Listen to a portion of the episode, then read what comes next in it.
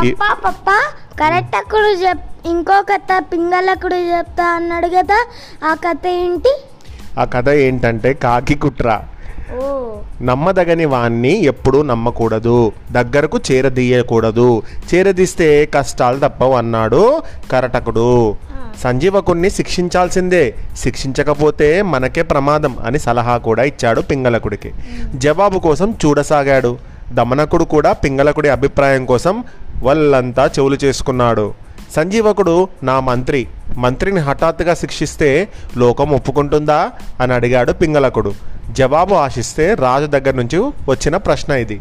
సమాధానం ఏం చెప్పాలో తెలియక కరటకుడు దమనకుడు ఒకరి మొహం ఒకరు చూసుకున్నారు. ఏం జరిగిందన్నది లోకానికి తెలియదు కదా. జరిగింది లోకానికి తెలియకుండా ఎవరినైనా శిక్షించడం తగదు. శిక్షిస్తే ప్రజలు ఆగ్రహిస్తారు. ప్రజాభిప్రాయానికి అనుకూలంగా ప్రవర్తించాలి తప్ప వ్యతిరే వ్యతిరేకంగా రాజు ప్రవర్తించకూడదు. ప్రవర్తిస్తే లేనిపోని కష్టాలు ఎదుర్కోవాల్సి ఉంటుంది. ముందు గౌరవం పోతుంది. తర్వాత నాశనం అయిపోతాం అన్నాడు పింగళకుడు. నిజమే మహారాజా రాజు చాలా చక్కగా ఆలోచిస్తున్నాడు అనుకున్నారు కరటక దమనకులు. అందుకని ఓ పని చేద్దాం సంజీవకుని దగ్గరికి దమనకుని పంపుదాం. పంపించి చేసిన రాజద్రోహం అతని ద్వారా సంజీవకునికి తెలియజేద్దాం. రాజు కాదనుకున్న వారిని చేరదీయడం తప్పు పాపం అని హెచ్చరిద్దాం. రాజుగారు కోపంగా ఉన్నారని మండిపడుతున్నారని అయినా తప్పు ఒప్పుకొని రాజుగారి కాళ్ళ మీద పడితే తప్పకుండా క్షమిస్తారని చెప్పి చూద్దాం. తప్పొప్పుకున్నాడా? క్షమించాలి. లేకపోతే మాత్రం అతన్ని శిక్షించాలి అని అనుకున్నాడు పింగళకుడు. బాగుంది మహారాజా మీరు చెప్పినట్టుగానే చేద్దాం అన్నాడు కరటకుడు. సంజీవకుని దగ్గరకు దమనకుణ్ణి వెళ్ళమన్నాడు. ఇక దమనకుడు సంజీవకుని కలవడానికి వెళ్తున్నాడు. ఇక వెళ్ళిన తర్వాత ఏం చేశాడు? అప్పుడు సంజీవ కూడా అతన్ని చూసి రా రా అంటూ ఆహ్వానించాడు. విషయాలేంటి మిత్రమా అని అడిగాడు. దమనకుడు మాట్లాడలేదు. బాధగా చూడసాగాడు. అయ్యో ఏమైంది మిత్రమా? ఎందుకలా ఉన్నావు? అని అడిగాడు సంజీవకుడు. ఏం చెప్పమంటావు మిత్రమా? అన్నీ బాధలే. రాజుగారి కొలువులో చేరడం ఆనందం అనుకుంటాం కానీ కాదు దుఃఖం చాలా దుఃఖం అన్నాడు దమనకుడు.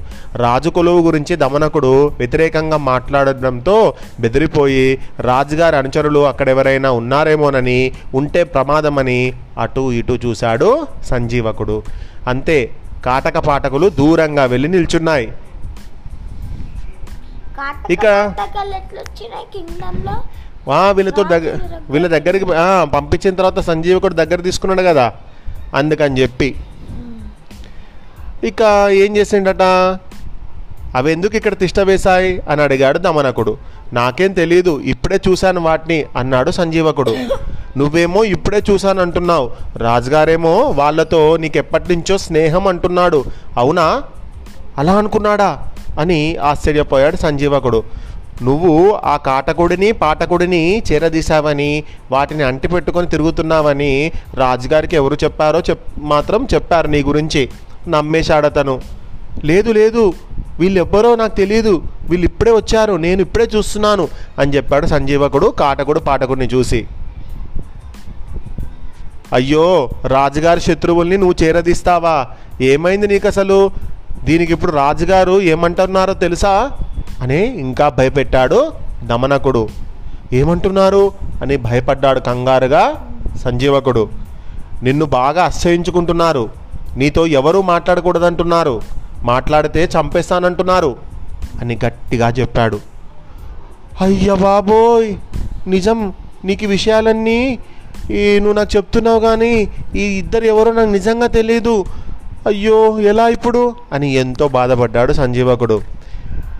నీకు విషయం తెలుసా? ఇప్పుడు నన్ను ఇక్కడికి ఎందుకు పంపించాడో తెలుసా రాజుగారు? నిన్ను వెంట పెట్టుకొని రమ్మని రాజుగారి ఆజ్ఞ. వస్తావా మరి? అని అడిగాడు దమ్మనకుడు ఏం మాట్లాడాలో తెలియడం లేదు సంజీవకుడికి. జ్వరం వచ్చినట్టుగా ఉంది అతనికి. భయపడిపోయాడు. గొంతు తడారిపోయింది. దేవుడా అంటూ కళ్ళు మూసుకున్నాడు. కాసేపటికి కళ్ళు తెరిచి ఇలా అన్నాడు నేనెప్పుడూ అందరికీ మంచి జరగాలనే కోరుకుంటాను. శత్రువు కూడా మంచి జరగాలనే కోరుకుంటాను. అలాంటిది నాకెందుకు చెడు జరుగుతుంది? నాకు శత్రువులు ఎవరున్నారు? నేనేం అపకారం చేశాను వారికి? అని పాపం కళ్ళ నుండి నీళ్ళు తెచ్చుకున్నాడు సంజీవకుడు. రాజుకి ఎంత సేవ చేశాను? ఎన్ని సలహాలు సూచనలు చేశాను? చేసిన సేవ అంతా వృధాయేనా? ఎవరో ఏదో చెప్పారని రాజు నమ్మేయడమేనా? సొంత ఆలోచన కూడా లేదా రాజుగారికి? ఎవరో నా గురించి చెడు చెప్తే ఇది ఆలోచిస్తాడా రాజుగారు? అని చాలా బాధపడ్డాడు సంజీవకుడు. ఎవరే మాట చెప్పినా వినే రాజుల దగ్గర పని చేయకూడదు అంటారు చేస్తే చాలా ప్రమాదం. తెలుసా నీకొక విషయం? నీకు కథ చెప్తాను విను. ఎందుకు ప్రమాదమో సింహం వంటే కథ చెప్పేవాడు. ఆ కథలో కాకి నక్క పులి కలిసి కుట్ర చేసి ఒంటెను సింహం చేత చంపిస్తాయి. బాధాకరం ఆ కథ. అని సంజీవకుడు దమనకుడికి ఒక కథ చెప్దాం అనుకుంటున్నాడు. అవునా ఏంటా కథ? చెప్పవు అని అడిగాడు దమనకుడు. అప్పుడు సంజీవకుడు అంటే ఎద్దు ఈ దమనకుడు అంటే నక్కకు తోడేలుకి. తోడేలా నక్కనది నక్కకు చెప్పినటువంటి కథ. ఏంటా కథ? సింహం ఒంటే కథ. ఈ కథను నెక్స్ట్ పాడ్కాస్ట్లో విందాం.